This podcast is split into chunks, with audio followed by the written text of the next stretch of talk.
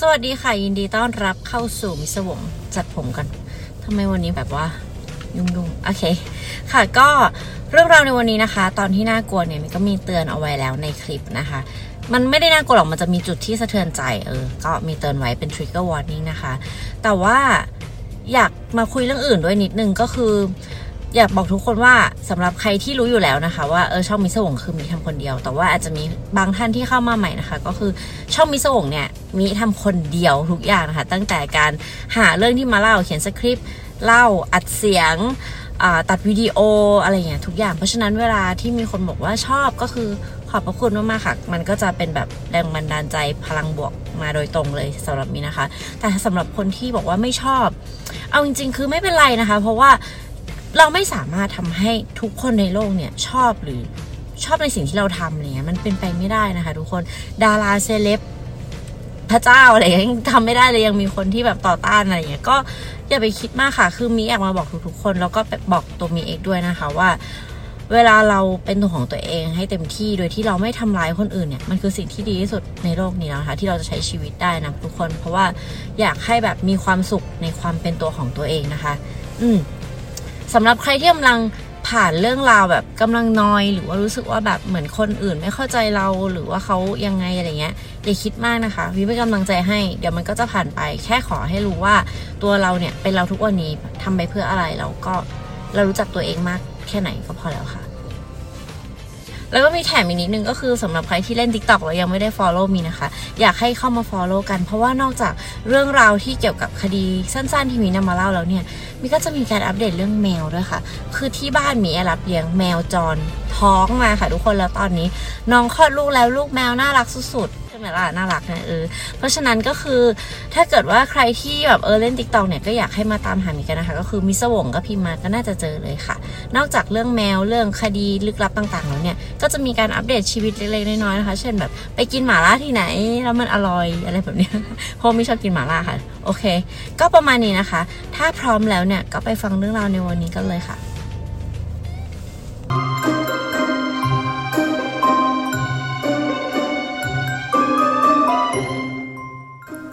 รจะไปคิดคะว่ามีคนซื้อเค้กมาให้ แล้วเค้กอันนั้นเนี่ย มันถูกวางด้วยยาพิษ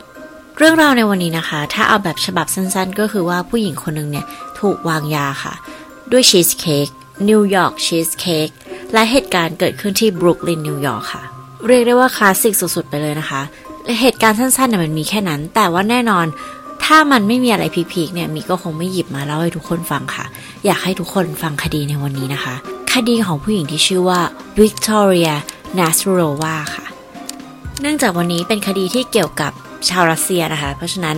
ชื่อของคนที่เกี่ยวข้องในคดีเนี่ยก็จะออกเสียงยากนิดนึง แต่ว่าเราทำเต็มที่อยู่แล้วนะคะ ก็จะพยายามเรียกให้ไม่สับสนมากที่สุดละกันค่ะ ก่อนอื่นเลยพามารู้จักกับโอกาเทียสวิกนะคะ จะขอเรียกว่าโอกานะก็เธอเป็นผู้หญิงที่ย้ายมาจากรัสเซียค่ะ มาอยู่ที่สหรัฐอเมริกา นิวยอร์กแล้วก็บรุกลินเพิ่งรู้เหมือนกันว่าตรงบรุกลินจะมี community ที่เป็นคนอเมริกันรัสเซียอยู่เยอะนะคะ เหมือนกับว่าถ้าเป็นฝั่งคนไทยก็จะอยู่ที่ควีนส์เยอะใช่ไหมคะ แต่ว่าล่าสุดเหมือนจะได้ยินว่าเรามีชุมชนคนไทยที่วูดไซด์ Thai Town ตั้งอยู่ที่ Woodside Avenue 77 Street นะคะ ถ้าเกิดใครที่อยู่นิวยอร์กซึ่งจำได้ว่ามีมีคนมาคอมเมนต์อยู่นะคะ ว่าฟังจากนิวยอร์กนะคะ ก็สามารถมา confirm กันได้นะเผื่อว่ามีคนไทยกำลังจะไปเที่ยว อยากได้แบบอะไรไทยๆอยากกินอาหารไทยอะไรเงี้ยบางทีแบบไปนิวยอร์กนานๆ มันก็แบบเลี่ยนเนาะก็อยากกินอาหารไทย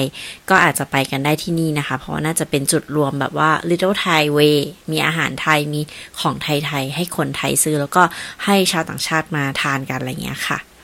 กลับมาที่โอกานะคะ จริง ๆ แล้วโอกาเนี่ย เธอไม่ได้เป็นสาวรัสเซียแบบขนาดนั้นนะ เธอย้ายมาจากยูเครน แต่ว่ายูเครนกับรัสเซียเขาก็เหมือนกับพูดภาษาที่คุยกันรู้เรื่องคุยกันได้นะคะ ถึงตอนนี้เขาจะรบกันอยู่อย่างรุนแรงก็ตาม แต่เอาจริงๆแล้วเนี่ย ถ้าไม่ได้พูดถึงเรื่องของการทหารส่วนมากแล้ว ประชาชนเนี่ยเขาก็มีญาติพี่น้องเป็นแบบ เป็นพี่เป็นน้องเป็นเพื่อนกัน แล้วก็ย้ายแบบยูเครนไปรัสเซียรัสเซียมายูเครนอะไรกันแบบนี้นะคะ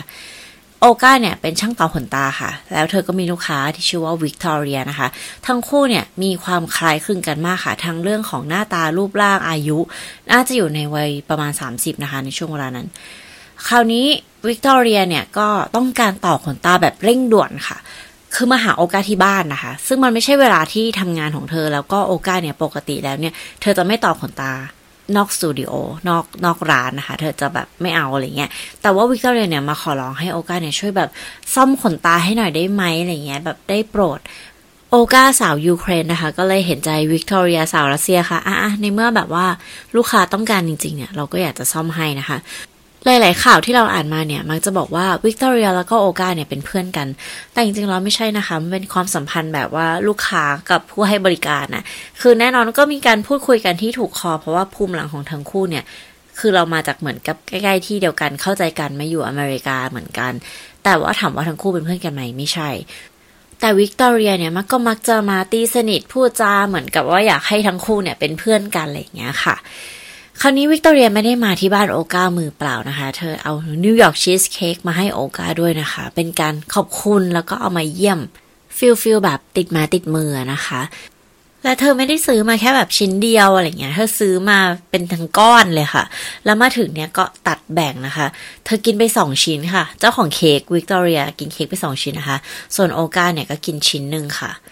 แต่หลังจากนั้นเนี่ยโอกาก็เริ่มแบบว่าง่วงนอนนะคะ จนเธอแบบรู้สึกว่าเหมือนเธอจำอะไรไม่ค่อยได้ค่ะ ภาพสุดท้ายที่เธอเห็นเนี่ยก็คือวิกตอเรียเนี่ยเดินไปทั่วห้องพักของเธอเลยค่ะ แต่ว่าโอกาก็ไม่รู้ว่าเกิดอะไรขึ้นนะคะ เธอมารู้ตัวอีกทีก็คือ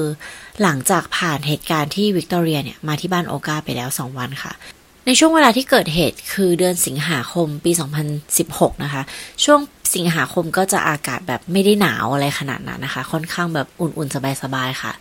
แต่ว่าโอกาสเนี่ยหายไปนะคะ แล้วก็มีเพื่อนมาตามหาค่ะว่า เอ๊ะเธอเป็นอะไรหรือเปล่า เพราะว่าขาดการติดต่อไป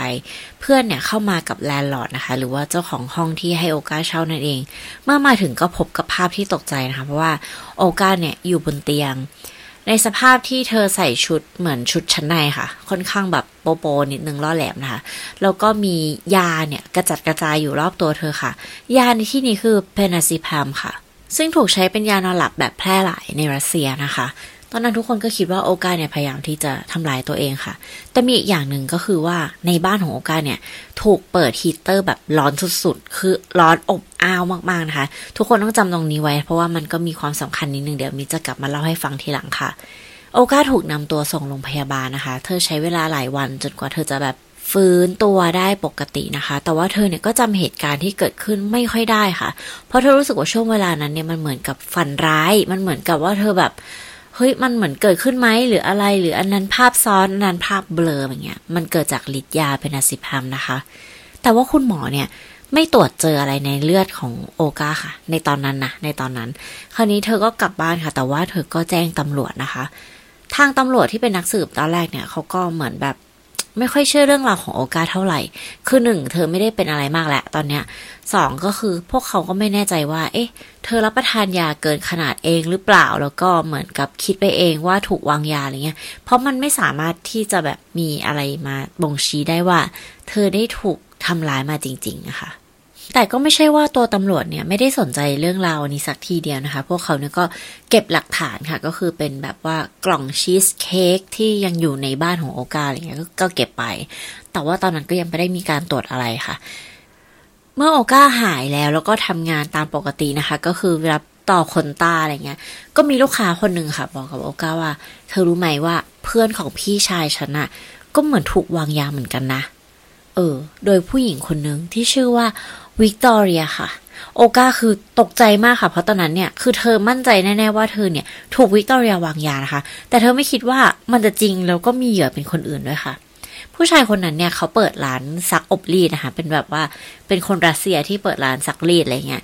ผู้ชายคนนี้พยายามจะตามหาความรักค่ะ โดยผ่านทางเว็บไซต์หาคู่ของคนรัสเซียค่ะ ซึ่งมิไม่แน่ใจนะคะว่ามันคือเว็บไซต์อะไรหรือว่าแอปอะไรนะ แต่ว่า ในเว็บไซต์อันนี้ค่ะทำให้เขาได้พบเจอกับวิกตอเรียค่ะวิกตอเรียนะคะ เธอค่อนข้างเปิดเผยนะ ว่าเธอทำงานอะไร เธอทำงานเป็น dominatrix ค่ะ หรือว่านายหญิงนั่นเองนะคะ คือจริงๆมันก็เป็นคำที่เรียกว่า master หรือว่า mistress อะไรอย่างเงี้ยก็ได้นะ คือแล้วแต่เลยแต่ว่าในที่นี้เนี่ย ตัวของวิกตอเรียเนี่ยจะเป็นคนที่ให้บริการ กี่ยวกับซาดิสเนี้ยค่ะ ก็คือเธอสามารถที่จะแบบสมมตินะ ใส่ชุดหนังถือแส้หรือว่าอะไรที่คุณต้องการ แต่ว่าเธอจะเป็นโดมิเนทริกซ์ก็คือเธอเป็นคนนำแล้วคุณก็จะเป็นทาสหรือว่าเป็นคนที่รองรับอารมณ์อะไรเงี้ย แต่มันมีคนที่เขาชอบประมาณนี้ไงทุกคนก็คือ เราก็จะไปเปิดเผยด้านมืด หรือว่าด้านที่เราไม่อยากให้คนอื่นรู้แฮมผู้ชายบางคนอาจจะแต่งงานมีลูกมีครอบครัวปกติ แต่ว่าเฟติสของเขาคือการที่ อยากแต่งตัวเป็นผู้หญิงแล้วถูกเคี่ยน อะไรเงี้ย คือมันคือสามารถเป็นได้ทุกอย่างค่ะ แต่ว่าในข่าวก็ไม่ได้ลงดีเทลขนาดว่าตัวของวิกตอเรียเนี่ยเขารับบทอะไรบ้างอะไรประมาณนี้นะคะ แต่ก็มันก็คือความคิงส์อย่างหนึ่งก็เป็นแบบเป็นบท BDSM ในรูปแบบหนึ่ง ซึ่งรูปแบบของเธอก็คือ discipline การลงโทษหรือว่า masochist นะคะ หรือว่าเป็นผู้ที่ก่อให้เกิดความเจ็บปวดอับอายอะไรเงี้ยกับ กับคนที่มาใช้บริการนะคะ ซึ่งเขาต้องการในตรงนี้นะคะ ต้องบอกไว้ก่อน แต่ว่าผู้ชายคนนี้ค่ะ ที่เปิดร้านซักอบรีดเนี่ยเขาไม่ได้ต้องการ service อะไรขนาดนั้นนะคะแต่เขาแค่อยากจะแบบว่า หาเพื่อนสักคืนหนึ่งเพื่อนคุยเพื่อนกินข้าวเพื่อนอะไรก็ว่ากันไปนะคะพอทั้งคู่พูดคุยกันเนี่ย เขาก็รู้สึกว่าโอเค ถูกชะตานะวิกตอเรียเนี่ยก็บอกว่าเธอชอบทำอาหารมากเลย เรานัดเจอกันที่ห้องของฉันดีไหมอะไรเงี้ย ซึ่งเขาบอกโอเคเลยผมก็ชอบกิน ถ้าเกิดคุณทำผมก็กินอะไรเงี้ย ผู้ชายก็มาที่ห้องของเธอค่ะ แล้วผู้ชายก็บอกว่าวิกตอเรียเนี่ยเขาทำเหมือนแบบอาหารที่เกี่ยวกับปลานะคะอ่าตอนแรกเขาก็เหมือนจะแบบ เออ เรามาพูดคุยกันเลยเถอะอะไรเงี้ย แต่วิกตอเรียเขาก็แบบ เอ้ย ต้องกินก่อนนะอะไรเงี้ย ฉันอุตส่าห์ตั้งใจทำอาหารให้คุณกินนะ เมื่อเขากินปลาไปแค่เพียงคำเดียวเท่านั้นค่ะ เขาก็หมดสติไปเลยค่ะ เมื่อเขาหมดสติปุ๊บเนี่ย สิ่งที่วิกตอเรียทำก็คือรูดทรัพย์ค่ะ ก็คลาสสิกเนาะก็คือแบบไปเจอคนที่แบบเราจะมาใช้บริการแล้วก็ถูกวางยารูดทรัพย์นะ แล้วก็เอาบัตรเครดิตเขาเนี่ยไปรูดแบบเต็มวงเงินค่ะ เขาก็หมดสติไปประมาณสองวันนะคะ พอเธอเห็นว่าอาการเขาไม่ค่อยดีขึ้นเนี่ยวิกตอเรียเองเนี่ยตัวของเธอเองเลยเนี่ยก็พาเขาเนี่ยประคับประคองกลับมาที่ร้านซักอบรีดค่ะ ให้ลูกน้องเอาไปดูแลต่อนะคะ ซึ่งตอนนั้นเนี่ย ทางครอบครัวของผู้ชายหรือว่าลูกน้องเนี่ยแอบถ่ายรูปวิกตอเรียได้เร็วๆนะคะมันแอบถ่ายคลิปอะไรเงี้ยซึ่งวิกตอเรียเนี่ยก็บอกว่า เออ เรานัดกันแล้วแบบเขาก็กินเหล้าเยอะเนี่ยกินไวน์เยอะนะแล้วก็หมดสติไปเลย ซึ่งโชคดีมากนะคะ เพราะว่าเขาถูกนำตัวส่งโรงพยาบาลค่ะ เพราะคุณหมอบอกว่าเอาจริงถ้ามาโรงพยาบาลช้ากว่านี้เนี่ย ก็อาจจะเสียชีวิตได้ เพราะว่าเหมือนกับเขาถูกวางยาอะไรสักอย่างหนึ่งอย่างหนักค่ะ คราวนี้เหตุการณ์เนี่ยมันก็คล้ายๆกับโอกานะคะ เพราะว่าคุณหมอเนี่ยก็บอกโอกาเหมือนกันว่า โชคดีมากๆที่โอกาเนี่ยมาโรงพยาบาลทัน เพราะว่าถ้ามาช้ากว่านี้อีกนิดนึงเนี่ย เธอก็อาจจะไม่รอดเหมือนกันนะคะ ไม่ใช่แค่เพียง NYPD นะคะ ที่เอ๊ะ เริ่มมองเหตุการณ์นี้ว่ามันมีอะไรบางอย่างที่สอดคล้องกัน มีอีกคนนึงค่ะเป็นนักสืบเอกชน PI นะคะ private investigator นะคะ เขาชื่อว่า Herman Weisberg ค่ะเเขาถูกว่าจ้างโดยผู้หญิงคนหนึ่งค่ะ ที่เสียคุณแม่ไปอย่างลึกลับที่รัสเซียค่ะ ผู้หญิงคนนี้เนี่ยอยู่ที่บรุกลินนะคะ เป็นคนรัสเซียที่ย้ายมาอยู่ที่บรุกลินเช่นเดียวกันค่ะ แต่ว่าคุณแม่ของเธอเนี่ยยังใช้ชีวิตอยู่ที่รัสเซียนะคะ แต่ก่อนที่คุณแม่ของเธอเนี่ยจะหายตัวไปและสุดท้ายเนี่ยถูกพบว่าเป็นศพนะคะ เธอได้สนิทกับผู้หญิงคนหนึ่งค่ะ ผู้หญิงคนนั้นก็คือวิกตอเรียนาซิโรวาคนนี้นั่นเองค่ะ ลูกสาวของผู้ที่หายตัวไปนะคะ เธอมีชื่อว่านาเดียฟอร์ดค่ะ นาเดียย้ายจากรัสเซียมาอยู่ที่บรุกลินนะคะ โดยที่คุณแม่เนี่ย อย่างที่บอกไปเธอก็อยู่ที่รัสเซียเนาะ คราวนี้ทั้งคุณแม่แล้วก็คุณลูกเนี่ยเขาก็จะคุยโทรศัพท์กันตลอดเวลา มีการพูดคุยกันตลอดนะคะ สารทุกข์สุกดิบทุกวันไม่เคยขาดนะ จนแม่ก็เล่าให้ฟังว่าเนี่ย แม่มีเพื่อนสนิทคนใหม่นะเนี่ยชื่อว่าวิกตอเรีย ซึ่งพอนาเดียเห็นรูปแม่เธอกับวิกตอเรียนะคะ ก็รู้สึกว่า มันไม่เข้ากันเลยอะคือแบบผู้หญิงคนนี้เป็นใครนะอะไรเงี้ยแล้วแม่ก็ค่อนข้างแบบ happy กับวิกตอเรียมากๆ ก็คือแบบเล่านู่นเล่านี่ให้ฟังนะคะ เหมือนวิกตอเรียเนี่ยนำสีสันมาให้ชีวิตของแม่ของเธอค่ะ ง่ายๆ คราวนี้แม่ของเธอเนี่ยก็บอกกับนาเดียนะคะว่าเดี๋ยววิกตอเรียเนี่ยเขาจะมาที่อเมริกานะ มาที่นิวยอร์กแม่จะฝากเงินมาจำนวนหนึ่งพร้อมกับเสื้อขนมิงค์ เราเพิ่งรู้เหมือนกันว่า ทางคนรัสเซียค่ะ เขาจะค่อนข้างชอบเสื้อขนมิงก์ หรือเสื้อขนสัตว์มาก ๆ เหมือนกับว่ามันเป็นเครื่องประดับมันเป็นของมีค่าว่า เออแบบ อันเนี้ยแปลว่า status เออมีฐานะอะไรประมาณเนี้ยค่ะ อะก็คุณแม่เนี่ยก็บอกว่าเดี๋ยวจะ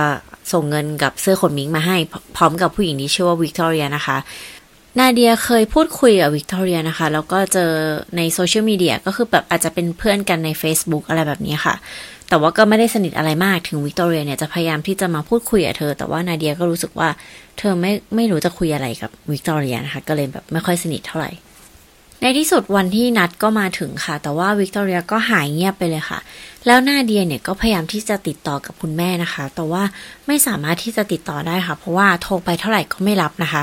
นาเดียเริ่มรู้สึกว่ามันมีอะไรแปลกๆ แน่นอนแบบมันต้องเกิดอะไรแปลกๆ ขึ้นแน่นอนเลยแต่ว่าไม่รู้ว่าสิ่งนั้นคืออะไรทุกคนเคยมีความแบบรู้สึกนี้ไหมความแบบลางสังหรณ์ที่มันบอกเราว่า มีเรื่องที่ไม่ดีเกิดขึ้นชัวร์อะไรอย่างเงี้ยค่ะ คราวนี้นาเดียก็เลยเข้าไปเช็คออนไลน์นะคะ ว่าคนที่โทรศัพท์เป็นคนสุดท้าย ที่โทรคุยกับแม่เธอเนี่ยเป็นใคร แล้วมันก็โป๊ะเชะค่ะ ตอนห้าทุ่มนะคะวิกตอเรียได้โทรหาคุณแม่ของเธอค่ะ เหตุการณ์เกิดขึ้นที่รัสเซียนะต้องบอก แต่ว่าตัวของนาเดียเนี่ยอยู่ที่อเมริกานะคะกำลังแบบสับสนอยู่ว่าแม่เป็นอะไรหรือเปล่าค่ะคราวนี้พอรู้ว่าเฮ้ยคนสุดท้ายที่อยู่กับแม่เนี่ย คือวิกตอเรีย เธอก็แบบเอาละใจไม่ดี ซึ่งเธอไม่สามารถที่จะติดต่อใครได้เลยนะคะ แล้วตัวของวิกตอเรียเนี่ยก็ติดต่อไม่ได้เช่นเดียวกันค่ะ นาเดียตัดสินใจทิ้งทุกอย่างที่อเมริกานะคะ บินกลับไปที่รัสเซียค่ะ เพื่อที่จะสืบหาการหายตัวไปของแม่เธอ ด้วยตัวเองค่ะทุกคนเพราะว่าที่รัสเซียก็คือมันเหมือนกับทางตำรวจก็ไม่ค่อยช่วยเหลืออะไรอะ่ะเออคดีไม่เดินอะไรเงี้ยถ้าตัว เจ้าตัวไม่มาหรือมันไม่เป็นข่าวหรือมันไม่ได้เป็นใครสำคัญ คุณคุณมาทุกคนก็คล้าย ๆ ประเทศแถวๆนี้นะเออ คราวนี้ตัวของนาเดียเนี่ยพอบินไปที่รัสเซียปุ๊บใช่ไหมคะ เธอก็เริ่มสืบหาเลยค่ะ อย่างแรกเลยก็คือว่า เธอสงสัยว่าเอ๊ะวิกตอเรียเนี่ยเขาขับรถอะไรนะ เธอก็เลยไปดูกล้องวงจรปิดค่ะ ก็เลยพบว่าวิกตอเรียเนี่ย เธอขับรถสีเงินคันหนึ่งพอไปสืบมาได้ก็เลยรู้ว่ารถคันนี้เนี่ยเป็นรถเช่ามาค่ะ และนาเดียก็พอรู้ว่าโทรศัพท์ของแม่เนี่ย มันส่งสัญญาณครั้งสุดท้ายอยู่ตรงประมาณไหนนะคะ หลังจากนั้นเนี่ย เธอก็ไปขอตำรวจดูกล้องวงจรปิดค่ะ ขอดูภาพทั้งหมดเลย ดูว่าไอ้รถเช่าคันนี้เนี่ยมันวิ่งไปทางไหนบ้างนะคะ ถามว่านาเดียเนี่ยมีเส้นสายอะไรกับตำรวจหรือเปล่าไม่มีค่ะ นาเดียบอกว่าที่นี่คือรัสเซีย ถ้าคุณจ่ายเงิน คุณก็จะได้ทุกอย่างที่คุณต้องการ คุณแค่ต้องจ่ายเงินค่ะ ซึ่งเธอเนี่ยจ่ายเงินซื้อฟุตเทจกล้องทางหลวงมาค่ะ แต่ว่า การจ่ายเงินของเธอเนี่ย มันก็เป็นผลค่ะ เพราะว่าสามารถจับภาพได้ค่ะทุกคนว่าวิกตอเรียเป็นคนขับรถนะคะ แล้วข้างๆเนี่ยก็จะเป็นคุณแม่ของเธอค่ะที่เหมือนกับหมดสติอยู่ค่ะ นั่งนั่งอยู่ที่เบาะหน้านะ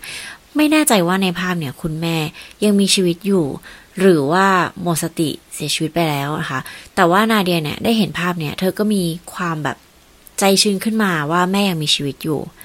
แต่สุดท้ายฝันร้ายมันก็มาถึงค่ะ เพราะว่าตำรวจเนี่ยก็ได้แจ้งกับนาเดียว่าได้พบกับชิ้นส่วนมนุษย์นะคะ ถูกเผา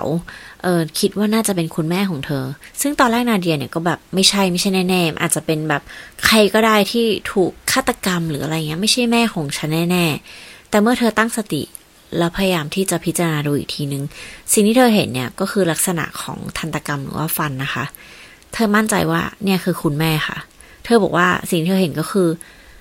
ร่างของแม่ที่เหลืออยู่แค่แบบเป็นซากเผาอยู่ในกล่องที่ตำรวจเก็บมาให้นะคะ แล้วก็เธอต้อง identify หรือว่าชี้ตัวแม่เนี่ย ผ่านฟันจากซากศพอันนี้นะคะ ซึ่งมันเป็นอะไรที่ทำร้ายจิตใจเธอมากๆค่ะ เธอไม่เหลือใครแล้ว เธอเศร้ามากๆ และนอกจากนั้นเนี่ย เมื่อเธอกลับไปที่บ้านนะคะ บ้านที่แม่ของเธออยู่เนี่ย บ้านหลังนี้ก็คือไม่เหลืออะไรเลยทุกคนก็คือเหมือนถูกยกเค้าอะเงินที่แม่ซ่อนเอาไว้ข้างใต้เคาน์เตอร์อะไรหายหมด คือแบบเขาจะมีที่ซ่อนเงินที่ไม่ใช่แบบตู้ธรรมดาเลยเขาก็ซ่อนไว้ใต้แบบเคาน์เตอร์อะไรเงี้ยก็หายนะทรัพย์สินมีค่า อัญมณีอะไรต่างๆ หายหมดนะคะ ก็คือผู้หญิงที่ชื่อว่าวิกตอเรียคนเนี้ยเอาทุกอย่างไป อันนี้คือสิ่งที่นาเดียมั่นใจแน่นอนว่าวิกตอเรียเนี่ยเอาทุกอย่างไปค่ะ นาเดียนะคะได้เอาภาพ footage ที่ผู้หญิงคนนี้ขับรถวิกตอเรียเนี่ยขับรถ แล้วก็มีแม่ของเธอที่หมดสติอยู่ข้างๆเนี่ย ไปให้กับทางตำรวจรัสเซียค่ะว่า คุณต้องจับเธอนะ เธอเนี่ยคือคนสุดท้ายที่อยู่กับแม่ฉัน เธอแน่ๆที่เป็นฆาตกรตำรวจบอกว่าอะไรรู้ไหมคะ เรารู้อยู่แล้วว่าผู้หญิงคนนี้เนี่ยอยู่กับแม่คุณ เพราะว่าเราก็มี footage อันนี้เหมือนกัน แต่พวกเขาแค่ยังไม่ได้จับเธอเท่านั้นเองค่ะ นาเดียเนี่ยก็ต้องแบบ ไปเร่งเร้าให้ตำรวจเนี่ยจัดการอะไรสักอย่างหนึ่งนะคะ สุดท้ายแล้วเนี่ยตำรวจก็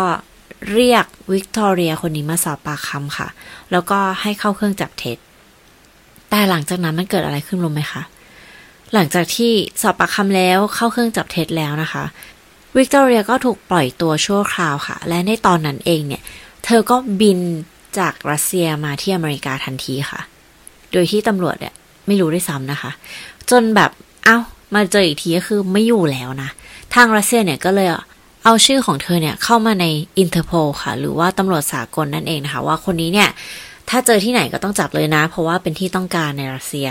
เป็นที่ผู้ต้องหาคดีฆาตกรรมค่ะ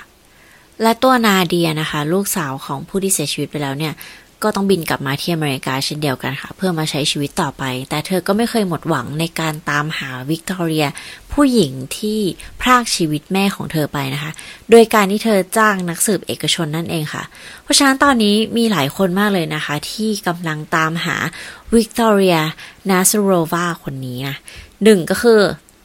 นักสืบเอกชนนะคะ แล้วก็นาเดียที่เป็นคนจ้างนะคะสองก็คืออินเตอร์โพลแล้วก็กับตำรวจรัสเซียค่ะ ที่กำลังตามหาอยู่ แต่ทุกคนจะบอกว่าวิกตอเรียเนี่ยเขาก็ใช้ชีวิตแบบไม่ได้สนใจนะว่าใครจะตามหาฉัน เพราะว่าเขาก็โพสต์รูปการใช้ชีวิตแบบอย่างมีความสุขต่างๆ ลงโซเชียลมีเดียค่ะ ลง Facebook ตลอดไปเช็คอินอยู่เม็กซิโกไปเที่ยวที่สวยๆงามๆ แล้วคนที่ต้องคอยดูว่าเธออยู่ที่ไหนเนี่ย คือนาเดียค่ะ นาเดียฟอร์ดคนนี้นะคะ ก็คือแบบดูตลอด แล้วก็คอยโทรแจ้งตำรวจตลอดว่า ตอนนี้เนี่ย คนที่คุณกำลังตามหาอยู่อะอยู่เม็กซิโกนะ ตอนนี้เนี่ย คนที่คุณตามหาอยู่เนี่ย อยู่นิวยอร์กแล้วนะ แต่ว่าตำรวจก็ไม่สามารถที่จะตามตัววิกตอเรียมาได้ค่ะ แปลกมากเลยเนาะหรือว่าเขาไม่ทำงาน อันนี้สงสัยอะแปลกนะ แต่คนที่ทำงานมีค่ะ ก็คือนักสืบเอกชนที่ได้รับจ้างมานั่นเองนะคะ คุณนักสืบเนี่ยบอกว่า เวลาดูภาพในโซเชียลอะ อย่าดูแค่สิ่งที่เขาอยากให้เราเห็น อย่างเช่นแบบ เออ ให้เห็นว่าอยู่ในที่สวยๆ งามๆนู่นนี่ ไม่ให้ดูดีเทลอย่างอื่น สิ่งที่วิกตอเรียชอบทำมากเลยนะคะ ก็คือการใส่แว่นเรแบนแล้วถ่ายรูปเซลฟี่ค่ะ ซึ่งการถ่ายรูปเซลฟี่เนี่ยมันจะทำให้เห็นว่าสิ่งที่อยู่ในแว่นน่ะมันคืออะไรทุกคน ถ้าเห็นภาพนี้นะคะ จะเห็นว่าวิกตอเรียเนี่ยก็เหมือนเซลฟี่ธรรมดา ถ้าเป็นเราดูก็ไม่ได้สนใจอะไรขนาดนั้นนะ ก็ให้เออโอเคเขาอยู่ในรถแล้วก็เซลฟี่เนี่ยเหมือนที่มี เเล่าทักทายทุกคนผ่านในรถนะคะ แต่สิ่งที่นักสืบเห็นก็คือ เขาซูมเข้าไปในแว่นค่ะ แล้วก็ดูว่ารุ่นของรถเนี่ยคอนโซลอันนี้เนี่ยมันคือรถยี่ห้ออะไรหนึ่งสองเขาเห็นว่าการเย็บเบาะที่อยู่ด้านหลังของเธอเนี่ย มันเย็บด้วยวิธีไหน แต่ว่ามันก็กว้างมากๆที่จะรู้ว่าเอ้ยรถคันนี้เนี่ยมันเป็นรถยี่ห้ออะไรนะคะ สิ่งที่เขาทำต่อไปก็คือ เขาไปที่ลานจอดรถรถไฟค่ะ จะมีรถมากมายเลยเหมือนมีคนมาจอดรถแบบลาน BTS อย่างเงี้ยทุกคนก็จะมีรถแบบหลายๆยี่ห้อเนาะเขาก็เข้าไปดูค่ะ เดินดูทีละคันทีละคันนะคะจนไปรู้ว่ามันคือรถ Chrysler 300 ค่ะ คือมันเหมือนง่ายใช่ปะที่เราเล่าให้ฟังอะแต่มันไม่ใช่นะ มันคืองานที่แบบ มันต้องเดินดูรถทีละคัน แล้วก็เทียบกับคอนโซลในรูป แล้วก็เทียบกับการเย็บเบาะ มันต้องสอดคล้องกัน มันต้องเป๊ะอะไรเงี้ย แล้วพ่อรู้ว่ามันเป็น Chrysler 300ปุ๊บเนี่ย สิ่งที่ทำให้มันแคบลงก็คือว่า เขาไปตามหาค่ะว่า ย่านบรุกลินเนี่ย มันจะเป็นย่านที่มีชาวรัสเซียอยู่เยอะใช่ไหมคะไหนลองดูซิว่าในย่านนี้เนี่ย มีรถ Chrysler 300อยู่ไหม ซึ่งมันก็มีอยู่ประมาณนึงค่ะ คราวนี้ทีมของนักสืบเอกชนคนนี้นะคะ เขาก็ไปตามดูค่ะว่า ในรถที่มันมีอยู่ประมาณนึงเนี่ย มีใครที่ดูเป็นผู้ต้องสงสัยว่าน่าจะ มีความเกี่ยวข้องกับวิกตอเรียบ้างไหมนะคะ ซึ่งเขาก็พบว่ามีหนึ่งคนน่าจะเป็นคนรัสเซียแน่ ๆ ที่เป็นเจ้าของรถนะคะ แต่ว่าเขาเป็นผู้ชายค่ะ เมื่อเดินทางมาถึงย่านที่ register ว่าเจ้าของบ้านอยู่ที่นี่แล้วก็เป็นเจ้าของรถนะคะ จุดนี้เนี่ยเป็นอพาร์ตเมนต์ค่ะ ซึ่งแน่นอนมันก็ยิ่งกว่าแบบงมเข็มว่าเราจะรู้ได้ยังไงว่าใครพักอยู่ที่นี่บ้างแล้วเรามาถูกจริงไหมนะคะ สิ่งที่นักสืบทำต่อไปก็คือว่า เปิดดูรูปเซลฟี่รูปอื่นๆค่ะ จนไปเจอรูปเซลฟี่อีกรูปหนึ่งของวิกตอเรียค่ะ เหมือนถ่ายจากห้องและมาสะท้อนลงมาข้างล่าง จะเห็นเป็นเสาไฟฟ้าพร้อมกับอ่าเขาเรียกว่าอะไรนะ ฝาท่อ เออ ซึ่งเขา match แล้วมันแบบ เฮ้ย มันคืออพาร์ตเมนต์ตรงนี้ที่เรายืนอยู่นี่เลยตรงนี้เลย แล้วเขาก็เห็นรถ Chrysler 300 ค่ะ สิ่งที่ทำก็คือ รอซุ่มดูว่าใครจะเดินมาที่รถ แล้วก็บิงโกโป๊ะเชะค่ะ เพราะว่าคนที่เดินมาที่รถเนี่ย ก็คือผู้ชายรัสเซียคนหนึ่งนะคะ แล้วก็วิกตอเรียนาซโรวาค่ะ ทั้งคู่เนี่ยเป็นแฟนกันค่ะ แต่ว่าหน้าที่นักสืบเอกชนเนี่ยเขาไม่ได้มีหน้าที่จับนะคะ เขามีหน้าที่แจ้งว่าโอเค ตอนนี้เราพบผู้ต้องหานะ เขาก็แจ้งไปที่อินเตอร์โพลค่ะ แล้วก็กองกำกับการผู้ตรวจคนเข้าเมืองใช่ไหมเออประมาณนี้นะ แต่ว่าทั้งอินเตอร์โพลแล้วก็คนเข้าเมืองเนี่ยเขาแบบเหมือนกับ เออ เธอไปสิ แกไปตรวจสิโยนกันไปโยนกันมานะคะ จน คุณนักสืบก็รู้สึกว่าแบบมันชักช้ามากเลย เขาก็เลยแจ้งไปที่ NYPD ค่ะ หรือว่า New York Police นะคะ ตำรวจของนิวยอร์กนั่นเอง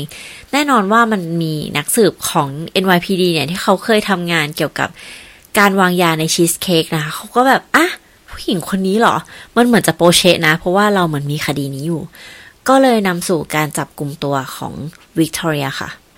จากการจับกลุ่มเธอนะคะ ชายหนุ่มที่เป็นแฟนของเธอเนี่ย คือเขาไม่ได้รู้เห็นเกี่ยวกับคดีอะไรต่างๆนะเขาแค่คบกับเธอเฉยๆ แต่ว่าเขาเองก็เป็นเหยื่อเหมือนกันค่ะ ในจุดนี้ถ้าเกิดใครที่แบบเป็นคนที่หลักสัตว์นะอาจจะต้องข้ามไปสักสามนาทีแล้วกันนะคะ โอเค เพราะว่าวิกตอเรียนะคะ นอกจากเธอจะฆ่าคนแล้วเนี่ย เธอยังฆ่าสัตว์ด้วยค่ะ คือผู้ชายคนนี้เนี่ย เขาเลี้ยงหมาบีเกิล แล้วพอเวลาเขาใส่ใจแบบหมาเนี่ยคือเขาเป็นคนรักหมาไงเขาก็จะแบบเออน้องนี่นั่นโน่นคือแบบรักหมา เธอก็ไม่พอใจค่ะ รู้สึกหึงหวงไม่ชอบให้แบบหมาได้ถูกแย่งความสนใจไปนะคะ สิ่งที่เธอทำก็คือ เธอวางยาน้องบีเกิลในวันเกิดของน้องบีเกิลค่ะ เฮ้ยมันต้องเป็นคนที่โรคจิตขนาดไหนถึงจะทำอะไรแบบนี้เราไม่เข้าใจเลยเราเป็นคนรักสัตว์อะเราฟังแล้วเราแบบ แล้วคือนักสืบเอกชนที่เขาแบบให้สัมภาษณ์เขาก็เป็นคนรักสัตว์เหมือนกันนะคะ เขาก็ช็อกเหมือนกันค่ะ และชาวบ้านที่อยู่ในอพาร์ตเมนต์เนี่ยก็รับไม่ได้นะคะ เหมือนกับพวกเขาเนี่ยก็รู้ว่าวิกตอเรียเนี่ยเป็นคนวางยาน้องบีเกิลค่ะ ทุกคนก็แบบเกลียดเกลียดเธอค่ะ แต่ว่ามันก็ต่างคนต่างอยู่ไงสังคมแบบอเมริกันนะเขาก็แบบไม่สนใจอะเออ แต่ว่าพอมีคนไปสัมภาษณ์คนก็ด่าค่ะ ว่าอีนี่มันฆ่าหมาอะไรแบบเนี้ยค่ะ เสียดายน่าจะเจอกับจอห์นวิกโอเค เรื่องราวเนี่ยมันก็ไปถึงชั้นศาลนะทุกคน ตัวของวิกตอเรียเนี่ยก็ถูกควบคุมตัวนะคะ เพราะว่า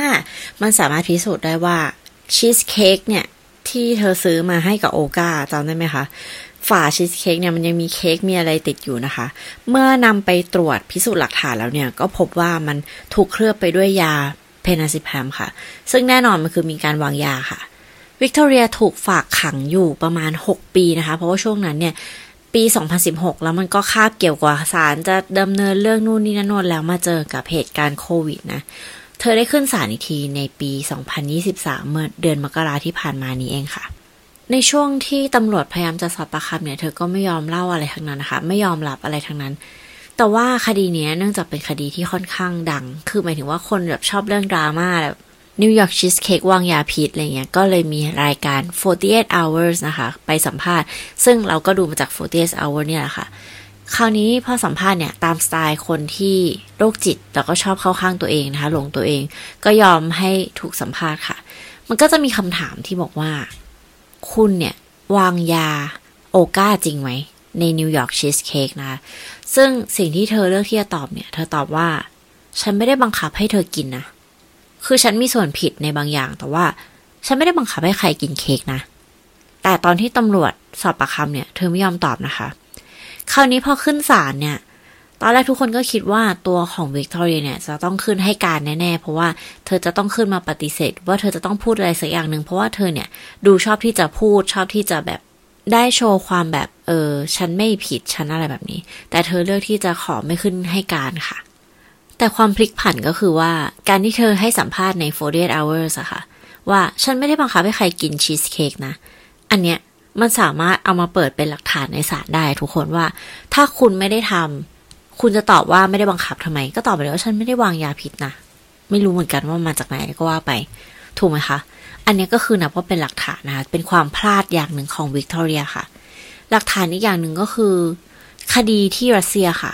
คดีที่รัสเซียเนี่ยไม่สามารถถูกนำมาพูดในศาลได้นะคะเพราะว่าถือว่ามันยังไม่ได้ถูกแบบขึ้นศาลอะไรให้เรียบร้อยคือ เธอยังไม่ได้เป็นผู้ผู้ต้องหา เธอเป็นแค่ผู้ต้องสงสัยนะคะ เพราะฉะนั้นจากคดีในรัสเซียเนี่ยไม่สามารถยกขึ้นมาแบบว่า ตอนอยู่รัสเซียเธอก็ทำแบบนี้นะอะไรเงี้ยไม่ได้ค่ะ คราวนี้คนที่เสียใจมากที่สุดเนี่ยก็คือลูกสาวของผู้ที่เสียชีวิตนะคะ นาเดียค่ะ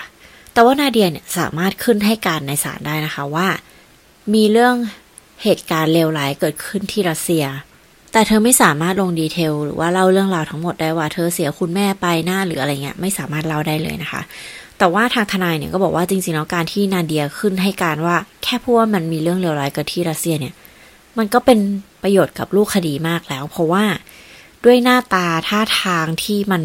เศร้ามากๆของเธอแล้วก็โกรธแบบตัวของวิกตอเรียอะไรเงี้ย มันจะทำให้ลูกขุนเนี่ย รับรู้ได้เองว่ามันเกิดเหตุการณ์ที่แย่มากๆแน่นอนที่รัสเซีย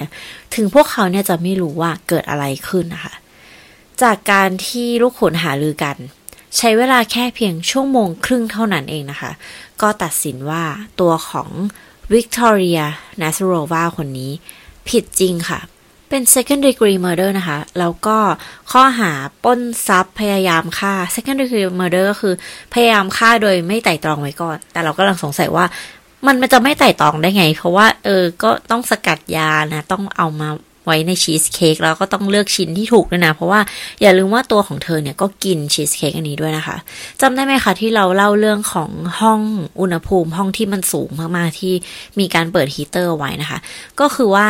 ตัวของยาเพนาซิพันเนี่ยมันจะออกฤทธิ์แบบแรงมากๆ ยิ่งถ้าอุณหภูมิสูงจะทำให้อัตราการเสียชีวิต เกิดขึ้นสูงขึ้นค่ะ เหมือนกับอากาศไม่ถ่ายเทอะไรเงี้ย แล้วก็ร้อนอาจจะทำให้แบบตายง่ายขึ้นอะว่าง่าย ๆนะคะ จริงๆแล้วโอกาเนี่ยก็ได้ขึ้นให้การด้วยนะคะ เธอได้มองหน้าของวิกตอเรียตลอดเวลาเลย แล้วก็วิกตอเรียเนี่ยก็ยิ้มให้เธอค่ะ ยิ้มแบบยิ้มแต่ว่าตอนที่นาเดียขึ้นให้การเนี่ย ว่ามีเรื่องเลวร้ายเกิดขึ้นที่รัสเซีย ก็คือ hint ว่าเธอฆ่าแม่ฉันเนี่ย นาเดียเนี่ยจ้องหน้าของ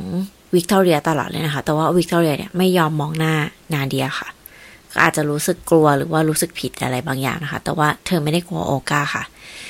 จากรูปการทั้งหมดนะคะ สิ่งที่วิกตอเรียต้องการจากโอกาเนี่ยไม่ใช่เรื่องของทรัพย์สินเงินทองนะคะ เธอต้องการที่จะสวมเป็นโอกาค่ะ โอกากับวิกตอเรียมีหน้าตาที่คล้ายกันเออผมดำหน้าคม มีรูปหน้าเครื่องหน้าที่ค่อนข้างคล้ายกันนะคะ แล้วก็ตัวของวิกตอเรียเนี่ยวีซ่ากำลังจะขาด เธออาจจะอยู่อเมริกาไม่ได้แล้ว แล้วก็เธอต้องหนีไง ทางคุณนักสืบเอกชนเนี่ยก็บอกว่ามันมีคนสองแบบในโลกนี้เท่านั้นแหละที่ต้องการfake ID นะคะหรือว่าต้องการสวมเป็นคนอื่นก็คืออย่างแรกก็คือ นักเรียนนักศึกษาที่ยังอายุไม่ถึงแล้วอยากซื้อเหล้าในผับอะก็แบบบัตรประชาชนปลอมหรือว่าใช้ของเพื่อนนะคะอย่างที่สองก็คือผู้ต้องหาและเป็นที่ต้องการของอินเตอร์โพลหรือตำรวจสากลนะ ซึ่งก็คือวิกตอเรียนั่นเองนะคะ เธอต้องการ identity ของโอกาค่ะ สิ่งที่เธอขโมยไปเนี่ยก็คือพวกพาสปอร์ต work permit ที่จะทำงานในอเมริกานะคะบัตรประชาชนอะไรเงี้ยโดยสิ่งทั้งหมดที่หายไปเนี่ย ที่พูดไปนะคะพวกพาสปอร์ตพวก work permit เนี่ย ก็คือถูกค้นพบเจอในอพาร์ตเมนต์ที่เธออยู่กับแฟนหนุ่ม ที่เธอฆ่าน้องบีเกิลนะคะ เธอถูกจำคุกทั้งหมด 21 ปีค่ะ หักลบที่เธอติดคุกไปแล้วที่รอระหว่างขึ้นศาลใน 6 ปีเนี่ย คือก็จะติดคุกประมาณ 15 ปีนะคะ แต่เมื่อเธอออกจากคุกมาแล้วเนี่ยก็ไม่ใช่ว่าโอเครอดกลับมาใช้ชีวิตได้ปกตินะ เธอจะต้องถูกส่งตัวกลับไปที่รัสเซีย เพื่อไปขึ้นศาลคดีที่ฆ่าคุณแม่ของนาเดียฟอร์ดค่ะ ก็หวังว่าความยุติธรรมจะเกิดขึ้นกับนาเดียเช่นเดียวกันนะคะ เพราะว่าเธอก็ไม่ลดละในการที่ตามล่าคนที่ได้สังหารแม่ของเธอเลยค่ะ ต้องเรียกว่าเป็นผู้ต้องหาแหละ แต่จริงๆแล้วก็ก็คือน่าจะใช่แหละฆาตกรที่ฆ่าแม่ของเธอนะคะ ก็จบไปแล้วนะคะ กับเรื่องราวอันสุดพีคของชีวิตผู้หญิงเอ้ยเที่ยงคืนพอดีเลย กับชีวิตผู้หญิงคนหนึ่งนะคะ ที่ใช้ชีวิตมาได้โหดร้ายมาก คือเอาจริงๆอะเราก็ไม่รู้ภูมิหลังของชีวิตของวิกตอเรียนะคะ ว่าเธอต้องเจออะไรมาบ้าง เธอถึงกลายมาเป็นแบบนี้ หรือว่าจริง ๆ แล้ว เธอก็ แค่เป็นแบบนี้เพราะว่าเกิดมาเป็นแบบนี้เท่านั้นเอง เธอต้องการอะไร อยากได้อะไร เธอก็จะเอาจากชีวิตของคนอื่นอะไรเงี้ย ก็หวังว่าทุกคนจะชอบตอนที่มินำมาเล่าในวันนี้นะคะ แล้วมาเจอกันใหม่ในตอนหน้านะคะ ทุกคนสำหรับวันนี้ สวัสดีค่ะ